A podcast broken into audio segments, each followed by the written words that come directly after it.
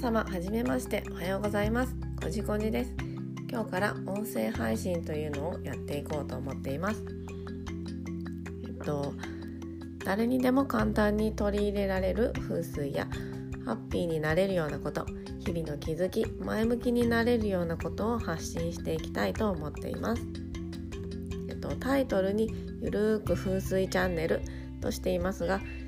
ょっとまたそのうち変わるかもしれません。えっと、今日は最初なので簡単に自己紹介させてくださいね。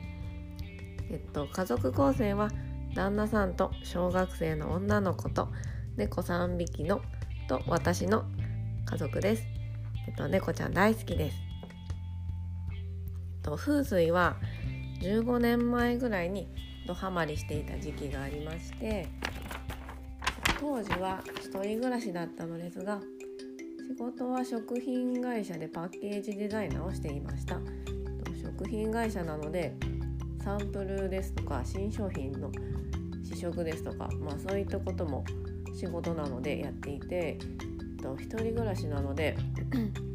ま日々の食事にお金をかけたくなくて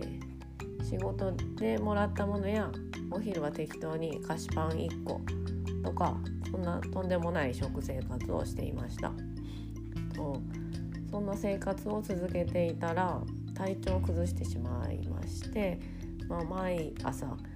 体がすごくだるくて重くてそんな朝を毎日迎えていましたね。えっと、爪もすごく薄くなってえっと反り上がってくるんですよね。で後で調べて分かったのですがスプーン爪といって重度の鉄タンパク不足まあと、新型栄養出張そんな状態だったんですよね。でまあそんな状態にまでならないと自分自身気づかない人間だったみたいで それからは、えっと、食べ物のことですとか栄養のこととかを勉強したりあと運動も取り入れて、えっと、当時は、えっと、カーストレーニングを自宅でやっていましたね。え、ー、とそれからえ、ー、と書店かなんかできっかけはちょっと何だったか覚えてないんですけれども、えっと、本屋さんで風水の本を発見しましてそれに出会ってその本がすごく面白くて、えっと、でその当時は、えっとまあ、風水と、えっと、栄養のことと食べ物のことと運動、それにドハマりしていましたね。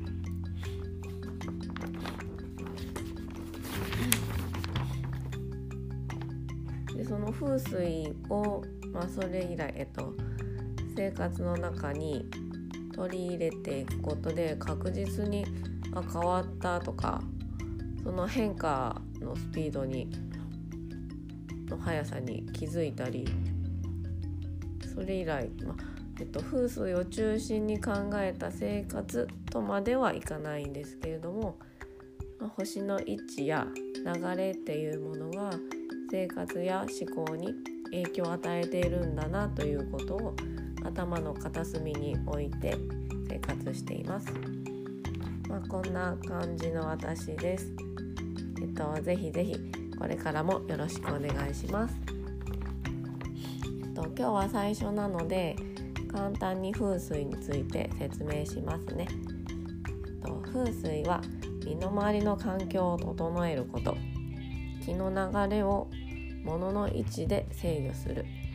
気の力を利用した環境学のことです。と風水師や風水の流派とかによってもちょっと解釈が